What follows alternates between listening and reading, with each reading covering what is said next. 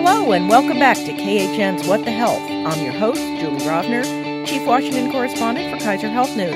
I'm joined by some of the best and smartest health reporters in Washington. We're here to bring you the latest in news about health policy from the White House, Capitol Hill, federal agencies, and the states. We're taping today on Thursday, March 12th at 3:30 p.m. As always, news happens fast and things might have changed by the time you hear this. So, here we go.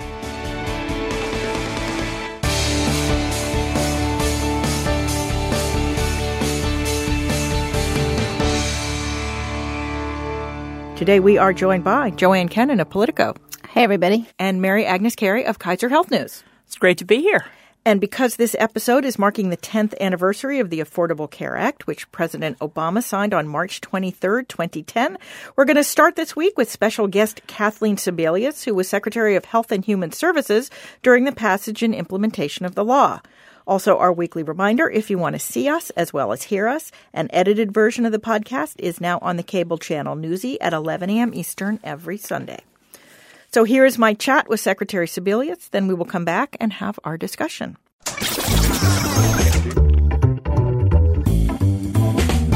We are pleased to welcome to the podcast Kathleen Sebelius. I first met Kansas Insurance Commissioner Sebelius in the 1990s. She went on to serve nearly two terms as Kansas governor and in 2009 became Barack Obama's Secretary of Health and Human Services, serving until 2014.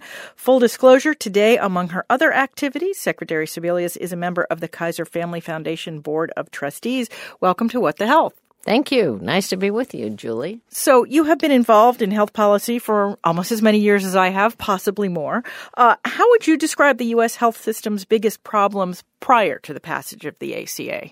Well, I think the problems were we had way too many people who had no insurance coverage at all. Uh, so, they weren't accessing preventive care, they didn't have a regular doctor, often using emergency rooms or no health care at all and finding conditions and diseases at a very late stage. Um, we also had lots of people who were struggling with cost. Uh, that was problematic. And I think as a country, we spent very little focus on preventive health, a lot on a disease system, but we really didn't have a healthcare system trying to keep people healthy in the first place. And paying doctors and providers to um, try and work with patients to stay healthy and out of the healthcare system, as opposed to paying them only when their patients had procedures or diagnostics or um, various other issues in the healthcare system. It was a pretty big problem. Obviously, you must have seen it both as insurance commissioner and then as governor.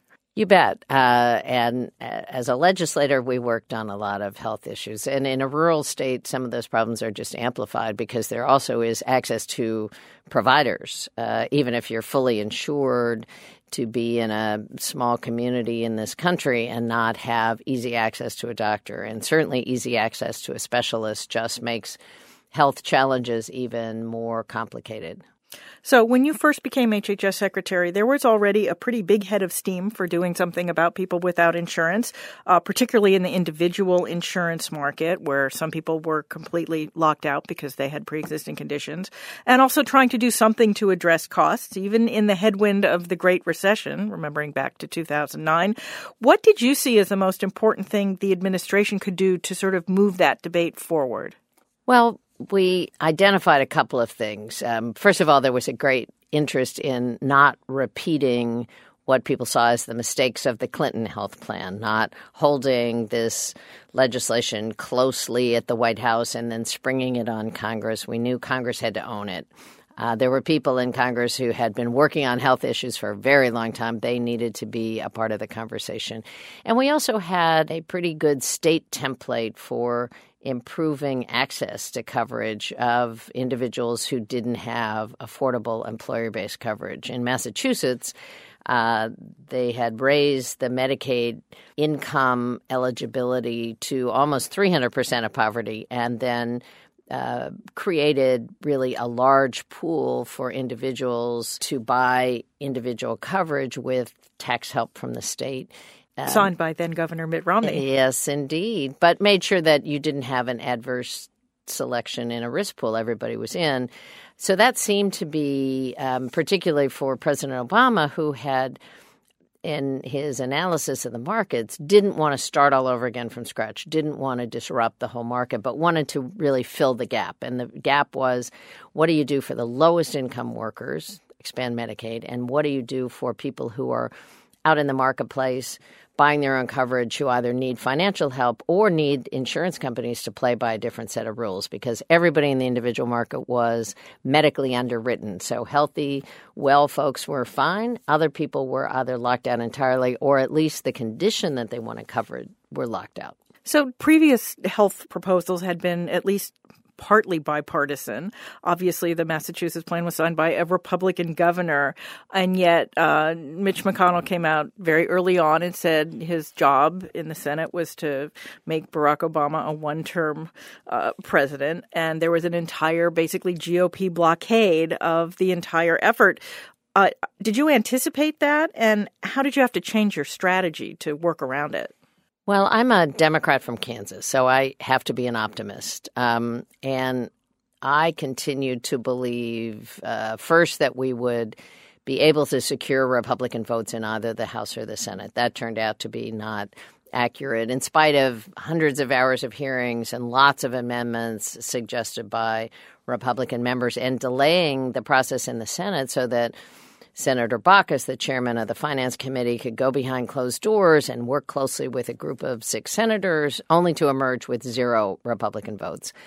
So I kept thinking that once the bill was signed, we would then get Republican support. And the day that the president signed the bill, Republican attorneys general sued on constitutionality. I thought once the Supreme Court made a ruling on constitutionality, we would have broad based support, only to then have the election over the horizon. And, and that was a major debate in the reelection of President Obama. And then I still continue to believe that once you cross that threshold in November of 2012, and healthcare had been a major discussion item, uh, the Republicans promising to repeal Obamacare and the president promising to move ahead, that then it would be settled. And here we are, days from the 10th anniversary, and it's still being litigated and challenged and fought about. So I don't think anybody ever has seen this kind of battle over a major piece of legislation that has now been the law for 10 years and has never even been able to secure a technical correction for any of the language glitches. So I'm just totally baffled. And those who have been on the Hill far longer than I have said they have never seen anything like this. Is there anything you wish you'd done differently during the congressional debate, or was this basically kind of it, it, it, was what it was? I wish we had done two things differently. I don't know what we could have done to get Republican support, but at the end of the day, if we knew we only were going to have Democratic support, I think the bill could have been more progressive than it ended up being. That's step one. Secondly, I think that. President Obama was very convinced that one of the ways to get Republican support and get the country to buy in was ensuring people that this would be entirely paid for. And there was a financial ceiling of pay fors. We could identify certain pots of money, but beyond that, um, didn't really know where the money would come from. That really hindered some of the components of the bill. For instance, I think we would have had more generous subsidies and subsidies that maybe went all the way up the income ladder with more money. We would have had a different look at who qualified uh, for unaffordable insurance. It would have been a family picture, not just an individual. All of those decisions were made about money, not about policy. So we know that the bill nearly died at several stages along the way. Was there a moment that you almost gave up hope? And was there what was the moment where you actually knew it was going to happen? Was there a moment before the president put pen to paper? Well, one of the most interesting rooms I was in during this entire uh, tenure, five and a half years at HHS, was a sort of conference committee, although it was all Democrats. It was the leadership from the House and the leadership of the Senate. Um, the Senate had finally acted on Christmas Eve to pass their version of the Affordable Care Act, and we had two very different bills one that passed the House, one that passed the Senate. And for about a six day period of time after Christmas and um, before Congress fully came back. We had all of the leadership, Democratic leadership from the House and the Senate, who sat in a room and went line by line through the bill with the president as the chief negotiator and rewrote what would have been a compromise bill, would have been the legislation that everybody agreed on. And I always found it really outrageous when people would suggest that President Obama didn't know what was in the bill. I can guarantee you he read every line of both bills, so he knew everything that was in the bill. We made a deal. We had a great bill and then lost the Massachusetts election and lost the 60th senator. At that point, things seemed pretty bleak. Um, you said it was there ever a point that that was the moment, and Speaker Pelosi said, "I don't know that I can get House members to vote for the Senate bill," which became the only pathway left to take a bill through the House and the Senate. She said now that they know everything that's in it, because we again had just gone through the bill a moment at a time. And a lot of what was very progressive about the House bill had to be discarded because it didn't fit the reconciliation rules. So we were in a real catch 22 where the House bill, um, which had barely gotten through in the first place, uh, and people were staking their reputations and their lives on it, now had to be essentially skinny down, had to be made a more conservative look. Some of the features had to be eliminated, and it was really unclear. Um, and it's when my, I would say, my, um, I've always been a huge Nancy Pelosi fan. I've always thought she was the single most skilled political leader I've ever seen. But watching her take the bill through the House the second time was a feat that I will never forget.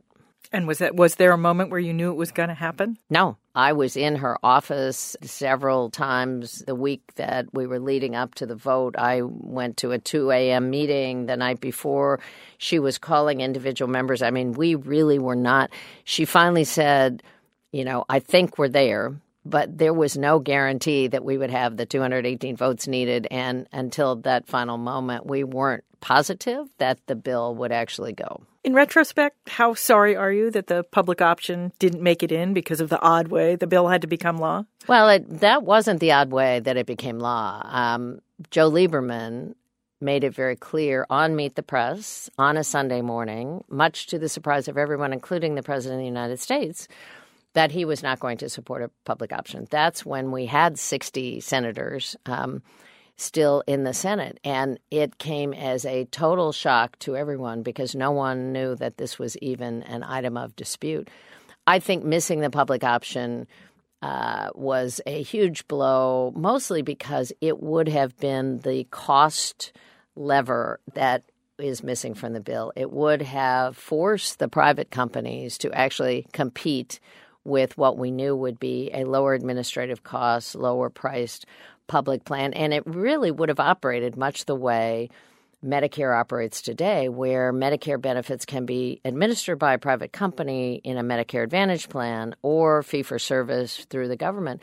But fee for service sets the ceiling, and Medicare Advantage plans have to beat that cost. They can't exceed the cost. So that would have been a very helpful, and it would have provided competition in areas where there's still monopoly markets. So, if passing the law was hard, implementing the law was harder still. Uh, most people looking from the outside would guess that your worst day was when healthcare.gov crashed on takeoff in October of 2013. Was that it, or was there something we never even knew about? Well, between October 1st and December 1st was a very, very, very long eight weeks. It seemed like eight years. It was actually eight weeks. The scariest part of that eight weeks was about a three day period. So the initial thought was there was just too much traffic day one and people couldn't get through. And that continued on to day two. By about day three, it was clear that there were some very fundamental flaws throughout the system, not just at the gateway, but as people got further into the system, they would be run into gaffes. So there was kind of an emergency call for a team of, of you know, top notch tech analysts. And there was probably a three day period of time where they were going through from start to finish, making an assessment of whether the site could be saved or not, or we would have to start all over again. That was probably the most terrifying moment because um, I kept thinking, how in the world would we go back to the president and say, oh, by the way, we have to start over again? The good news was they came back and said, It can be fixed. Um, it's going to take eight weeks. We think you could go out in public and say by December 1, we'll have a functional website. Not beautiful, but functional. And that was a pretty terrifying moment because I, I thought, we don't have two bites at this apple. If we're wrong again, if it doesn't work on December 1st, we are toast. Um, but you had to, again, be optimistic, and um, I was. Uh, but the the analysis period where we really didn't know if it could be salvaged was terrifying. So now it's 10 years later. The law is more popular than ever, and yet there are still some big problems in the nation's healthcare system, including levels of cost sharing, surprise bills, so that even people who do have insurance are worried about costs when accessing care. Why didn't the Affordable Care Act fix everything? Well, it's so interesting to me because I think this, you know, kind of attack was it's a government takeover of healthcare frankly, it probably would have been better to be a government takeover of healthcare. We got blamed for it, and yet we really didn't do that. We ran most of this through the private system. So costs are still blossoming out of control. We've talked about the public option would have been a lever for that, which we don't have.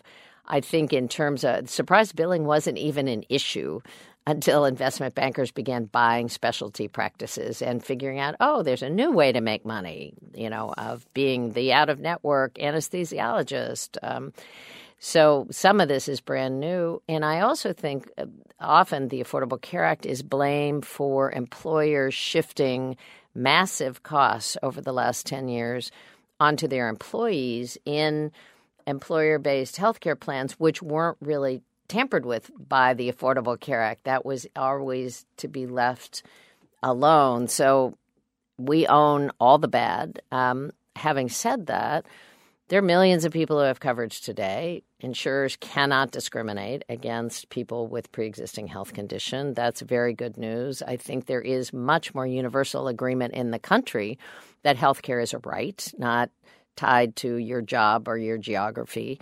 Um, so there has been significant progress made in spite of laws and unfunding and underfunding and regulations that have done everything from try to dismantle the pools to confuse people about whether even the law is still in place.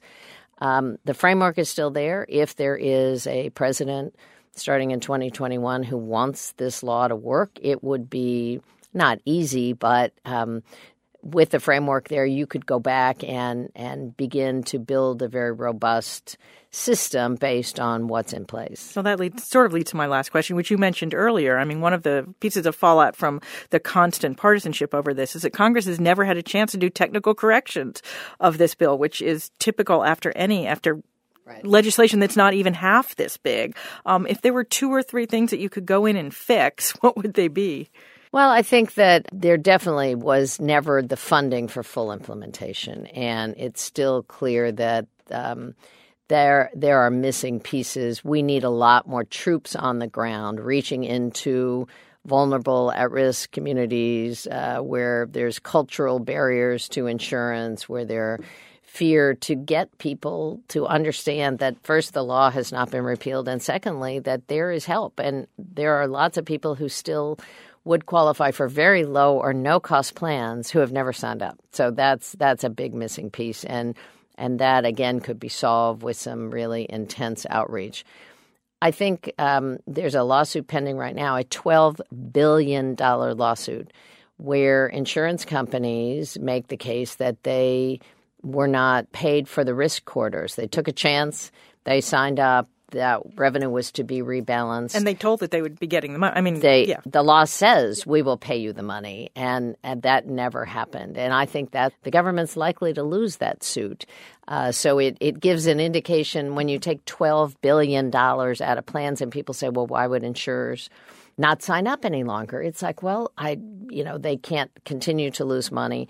I think just having more than technical fixes at this point, Julie, having rules that people could count on, saying to insurers, here's what the rules are, here's how you operate, would bring a new wave of competition into the market and um, have a much more robust uh, marketplace for people to pick and choose. Consumers like choice and they like competition. And I think we could do both of those, but only if they know what the ground rules are. Last question: What are what are you most proud of having worked on this and having it part of your legacy? Well, certainly, I get stopped every day. Um, I get stopped on airplanes, in grocery stores, and the stories are always very personal. Uh, people say to me, "Aren't you that health lady?" Uh, my husband you know, lost his job and we had to buy coverage in the market and then he could get surgery. And because of you, we could get that coverage. Uh, I'm the mom of a special needs child who I always worried would never be able to be insured if anything happened to me and my husband. And now that's different. I mean, they are breathtaking and heartbreaking stories where people say, my life is very different. Uh, one of my favorite is a there's a great little diner on Massachusetts Street in Lawrence, Kansas, where I live. And Meg, who owns the diner, the Ladybird Diner, uh, said to me a couple of years ago, You know, this is your diner. And I said, Really? Cool. I'll take it.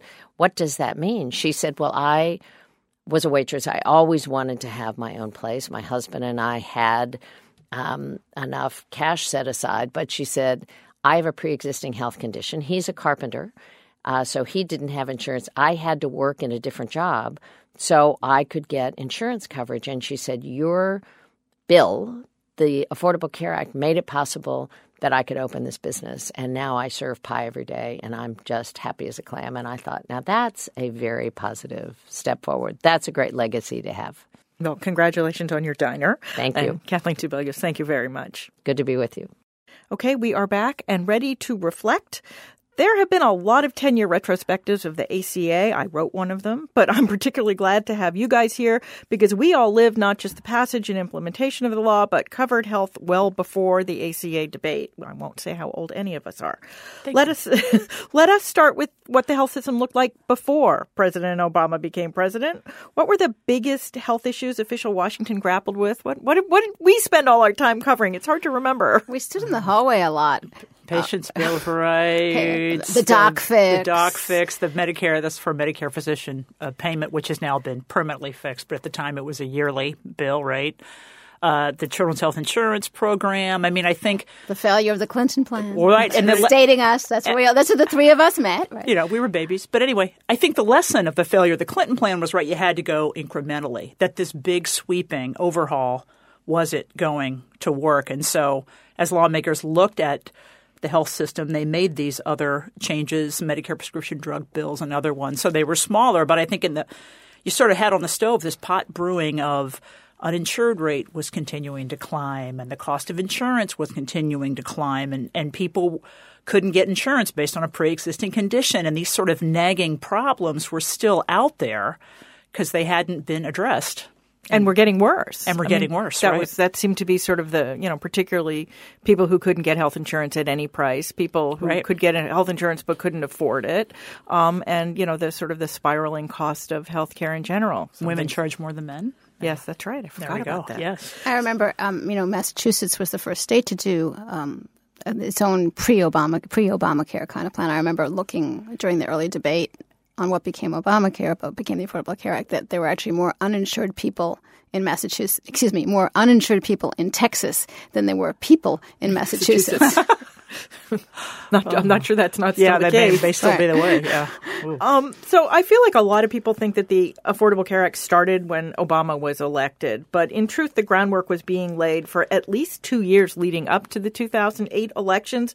Um, some remind us of some of the things that were going on. I mean, Senator Kennedy was having sort of meetings with uh, with stakeholder groups. There were all of these odd bedfellow groups. The the people who are who would normally object to a major health bill were all crawling on board, right? Wasn't this when Ron Pollack of Families USA and Chip Kahn, who I think was then running the health insurance industry, were trying to talk and bring groups on and I think he was running the federation. by then. He was Federation, running the sorry, hospitals. apologies, yeah. but but nonetheless, that these conversations were happening. There was the.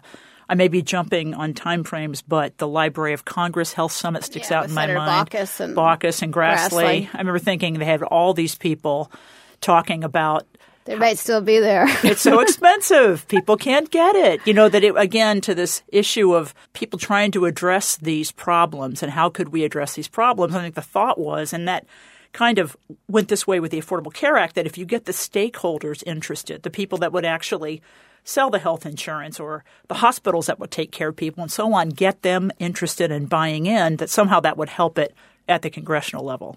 Well, it's one of the many paradoxes of what became the ACA. I mean, the Clinton plan died in 93, 94 because all the health sectors beat up on it mercilessly right. and it died. So the effort, and these were the preliminary efforts pre pre 2009, to get these groups together, to get the stakeholders, to get the activists in the industry, and everybody saying, let's learn from our past mistakes. We all recognize the problem. We all want to solve it. Can we identify any common ground?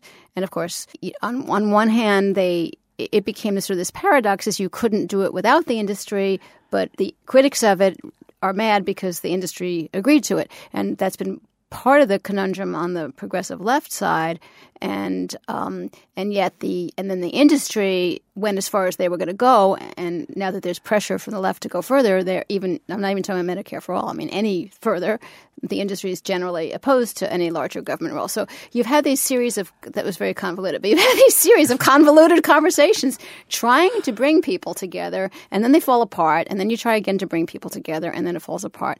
What happened there is you did build a co- coalition, but it, the sort of myth of maybe we can be bipartisan did not last very long. Well, that yeah, that's what I mean. These, these were all very by not just you know strange bedfellows in terms of the the stakeholders, but these were bipartisan conversations. I mean, there really did seem to be a push from both Republicans and Democrats to do something. Newt Gingrich was a big you know proponent of of health reform of the individual mandate, which he wrote a book about the individual mandate. There was a lot of sort of bipartisan buy-in, and then Obama got elected, and it all went out the window. Exactly, and and, and it, that also sort of struck at the those philosophical differences within the parties about the role of government and whether or not you should have particular mandates on what's in insurance or should you buy insurance. And to your point, the individual mandate was a Republican idea that had been out there for a while and sort of like 15 years. It's been right. out there for a long time. 80, I think 88 or something. Uh, 86 or 87. Yeah. But it didn't. Right. It was a smaller. Mandate. It was a mandate for a smaller catastrophic yes, insurance. That's it wasn't. Right. It wasn't right. the that's mandate. True. When when Democrats say, "Well, it was the Republican idea," it was sort of the second cousin of the Republican idea. I mean, yes, the Republicans favored an individual mandate, but it was a much smaller, different context. So before Congress can get to health care in 2009, it has to deal with the tanking economy. That feels very familiar right now. Um, and they did uh, their stimulus bill. Things finally get going on what would become the Affordable Care Act in sort of the spring and summer of 2009 uh, and and stretch through March of 2010. Um, I want to know everybody's sort of most indelible memory of, of, that stretch while they were actually trying to get it done. The Gang of Six, those hallway meetings for Max Baucus. I think it was three Republicans and three Democrats, and they were trying to come up with a bipartisan deal. And and for those who haven't covered Capitol Hill, I mean, the process is everybody kind of goes in a room and they eventually they come out and you just hope they give you some news and tell you something or there's announcements and sort of staking out being in the hallway. We all were waiting for these folks to come out. I mean that kind of sticks in my mind. Um, another one and i think i was sitting next to you when this happened joanne when the senate finance committee mark up the bill and they got olympia nope. Snowe. I, I wasn't, wasn't next I to you. In the, I wasn't All right, I, wasn't I was. I was I'm there. sorry. Maybe it was you. I don't know. Anyway, but there are a bunch of us there. I thought that was kind of an interesting thing. And then there's so many markups and so many times we've done that, but not that one. and then, of course, this is kind of a nerd moment. But the announcement when it came out that the bill was going to cost uh, a trillion dollars. Uh, right under. They wanted to go yeah, under. They wanted to go nine hundred billion. Right. They wanted that. That I remember Jim Manley, who then I believe was working for, for Harry Reid. For Harry Reid running out and saying, announcing that to us and being like having to call it in right away. And who would ever think that a congressional budget office score would be that newsworthy? But those were kind of kind of moments that stuck in my mind from that period. I, I remember actually the, the day of the last House vote, which was uh, or a, a Sunday. There was a Sunday vote, and I remember going up to the Hill, and there were mobs of Tea Party protesters there. I mean, it was just cover. I mean, you couldn't go anywhere on the Capitol Yeah. grounds. Yeah, with- yeah. with- and it was a beautiful, you know, early spring day. And you know, I'd been I've been covering Capitol Hill since the 1980s. I worked on Capitol Hill briefly before that. I grew up practically on Capitol Hill. Both my parents had worked there, and I had never seen anything like that. And it was actually a little scary. I mean, they were all very very unhappy. They thought their entire freedom was being taken away. And it was really hard to sort of get between the Capitol and the office buildings. I'm like, what is happening here? But, uh, you know, at least people were exercised about their, you know, representative government. They're involved in their process. So, did you have a moment, Joanne?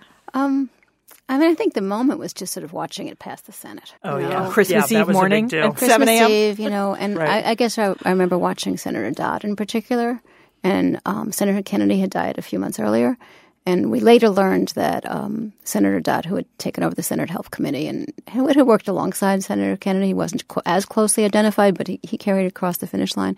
And what we later learned is um, that Senator Dodd, in Christmas Eve, even though he had young kids and had been at this gruelingly months and months you know, ordeal in the Senate, the first thing before he went home, he went to Senator Kennedy's grave in this, I believe, in the snow. So even though I was not with Senator Dodd, obviously, at the grave, I, I later heard about it, and I remember him voting, and I remember learning about that, and that's sort of one of the things that sticks with me at that time. Yeah, it was it was pretty amazing. I asked Secretary Sebelius this, but I'm going to ask you guys too. Um, was there a moment when you most doubted that the bill was going to pass? Oh, every you know, like, constantly. Remember, I was at that. You know, you've all know most of my career has been a reporter, but that was I was for a year and a half at a think tank, so I was sort of watching it a little bit more remotely. Still doing healthcare, obviously. Um, yeah, I mean, I we thought it fell, we thought it would you know it fell apart three times a day.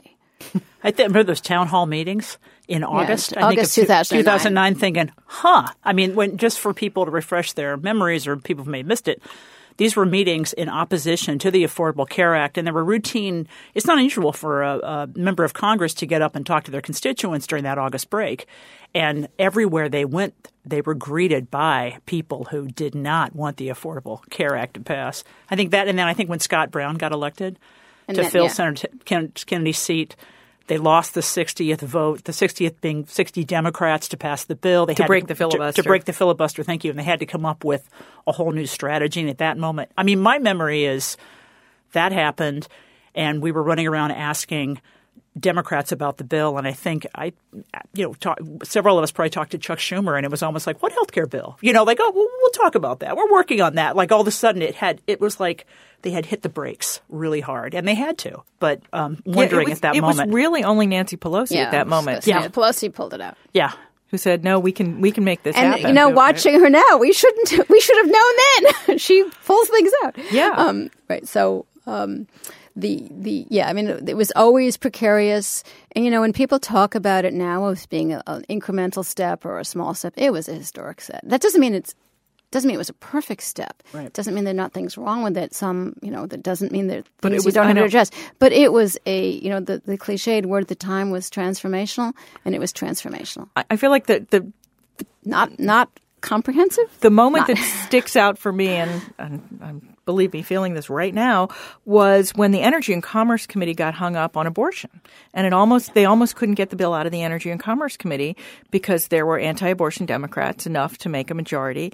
And I remember, I, I can't remember who was going back and forth, but literally the abortion rights people, mostly women, were sitting in one room. And the anti-abortion people were sitting in another room, and there were staff and members who were sort of shuttling in between, trying to figure out if they could. I mean, the object from the beginning was to make it abortion neutral, was to neither expand nor contract abortion rights, and they simply couldn't agree on how that could be done. And this was early on before the House passed it. It almost blew up again before the whole thing passed over the same issue. So, and you know, and again, as we saw, you know, in in 2018, um, there were there were bills that were trying to fix the Affordable Care Act that you know came asunder over this exact same issue. Um, I, I just I feel like that that I keep going back to sort of that night, and I think they went all night. I think they did, and they finally obviously you know worked out something, but no one was ever very happy with it, and I think to this day, no one is really very happy with it. Um, so the bill becomes law, and it turns out that getting it passed was the easy part. Um, why was implementation so very hard? You you would think that this hyper, you know, efficient administration would be would be able to do this, but not so much. Well, you had four year gap to begin with, in the sense for many of the big provisions, right? For the exchanges where people buy coverage, for the subsidies, and it was also kind of hard to explain. There are some people who have insurance who felt like I didn't really get anything out of it, and a proponent would argue, well, actually, you did. You are not going to be discriminated against based on a pre-existing condition. If you have an adult child up to 26, you can keep on their health insurance, your parents' health insurance plan. No lifetime caps, no annual limits. Your insurance company is limited in how much it can collect in, in profit and Right. administrative overhead. But we understand that. But a, a lot of regular people who don't cover this for a living maybe just didn't quite understand how does this benefit me. And of course, they had to have that gap between the passage and the subsidies and, and the exchanges to help keep that price tag down we were just talking about. But I, I think if the benefit, then you also had to give states time and the providers to implement it. But I wonder if that had been shorter, if it would have had a different reception. And there were the also public. people wandering, there were Republicans wandering around the country saying, telling governors, whispering there, don't do this, don't help the law Right. succeed. And then, of course, there was the lawsuit that was. Right. So I mean, it was attacked um, vehemently from day one, and it it did not stop for years. It's still not over. It's, a, it's different now. It's less intense in some ways, but there's still a pending Supreme Court case. Um, the because you could attack it. People were not getting a lot of benefits. They were getting a few for the first few years, and you could attack it. It was easy to attack because there was nothing. There was nothing to counterbalance. It was an attack on on a, uh, this big, complicated, very complicated. I mean, we're all pretty expert, and we're constantly googling things and checking things, and occasionally, you know, not remembering some. It's, it's really complicated. It's really it's easy to attack something big and complicated that isn't really giving you anything yet. And on the other side, the, Obama administration was, you know, wait, you'll like it, try it, you'll like it, and um, of course, it did not. You know, even in twenty the fall of 2013, the implementation was a disaster. So um, nothing really and also the states, you know, the, it was written, that it was assumed, it was partly a, a compromise, a political compromise, that the states would put up their own exchanges, and they didn't. So more and more of the states turned to the federal government. So the federal government Ended had an even bigger, do- bigger yeah. job in setting up all the exchanges, which became healthcare.gov, and we all remember that. Oh yeah. My back went out about three days after that happened. So all I remember when I think about 2013 and the uh, uh, and the uh, exchanges not working is that I basically couldn't move for about actually my back and the exchanges got better at about the same pace, which was not fast enough for either one of us. Um, one of the great ironies of public opinion is that the Affordable Care Act didn't get really popular until the Republicans tried to repeal it in 2017.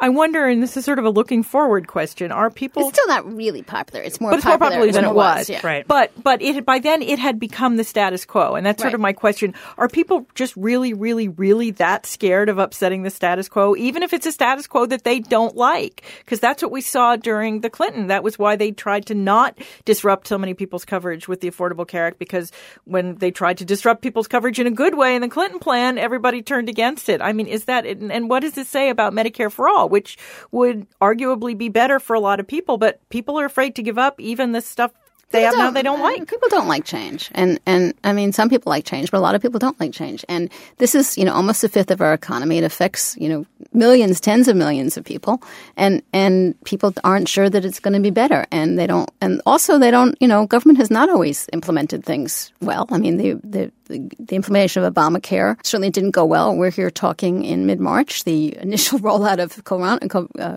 coronavirus testing did not go well. Um, there's, you know, the government is not always perfect, and that plays into, you know, sort of a skepticism and hostility that's a long-running undercurrent in this country. But the law now so now also has had traction. You may know somebody who got the Medicaid expansion that the law is part of. You might have A lot a of people know people right, with the Medicaid up to expansion. 26 who you're now keeping on your health insurance plan.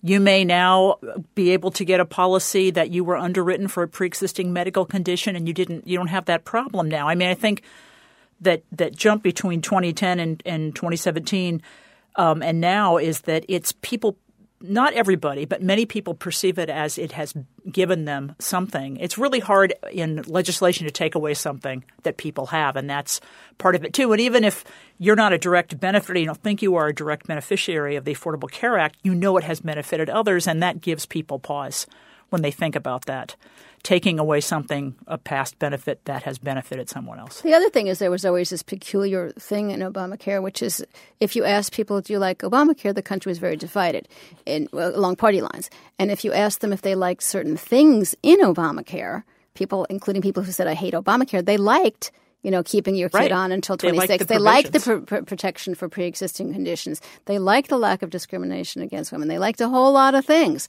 But did they like Obamacare? Oh no, I hate that. So I mean, they like the you know uh, subsidizing. You know, even a lot of the Republicans had thought giving lower income people help getting insurance was a good thing. So you know, there was more of a party split on some of these issues, but overall, people liked you know the the sort of it was less than the sum of its parts that they liked the parts and they didn't like the sum. Did I get that right? Yes, you So- did get that right. Very good. And the second thing is the one thing that was really um, unpopular is the, man, the the individual mandate penalty, and the, the mandate is on the books, but the penalty is gone, and that's taken some of the, the sort of steam out of the fight. Um, people like the pre-existing conditions. We we got rid of the spinach, and we still have the dessert. I remember on actually I was surprised because I didn't know this was the date on October 1st, 2013, which was the day that both the government closed and the healthcare.gov failed to launch. Jimmy Kimmel did this great piece where he went out and had, you know, his producer do the man on the street interviews. It's like, which do you prefer, Obamacare or the ACA? And I mean, to a person, they all said, oh, they like the ACA much better than Obamacare. And I remember at the end, the producer says to the woman, you know, they're the same thing. And the woman says, no, they're not. I mean, it was really, You know, if you went and took that poll now with a camera, you might find similar answers. Yeah, that's probably true. It could be. But it was, you know, we were three years into it at that point, and people still had absolutely no idea what what the difference was. Um, so, what happens to the ACA now? Um, if Well, President Trump, I mean, notwithstanding the Supreme Court uh, case, but you know, if President Trump is reelected, are they really going to try to repeal it? And Not if- if the House stays Democrat. And at this point, you know, in March, it looks like the House will stay Democratic, and at this point in March, it looks like the Senate will stay Republican, but maybe narrower. There's, you know, I think that there's some sense that that's in play, although still leaning Republican.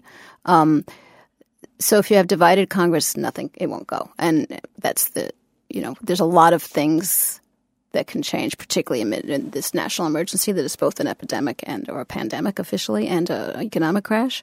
Um, lots of it is politics are always unpredictable, and they're really unpredictable right now. and, and there's no Republican alternative at this point. I mean, that's been Still. the problem, right? It's to try to get something that really does co- cover people with comprehensive, There, uh, there pre-existing rather right. conditions and comprehensive and all comprehensive benefits and this sort of thing. But you know, remember, we got to keep our eye on the courts.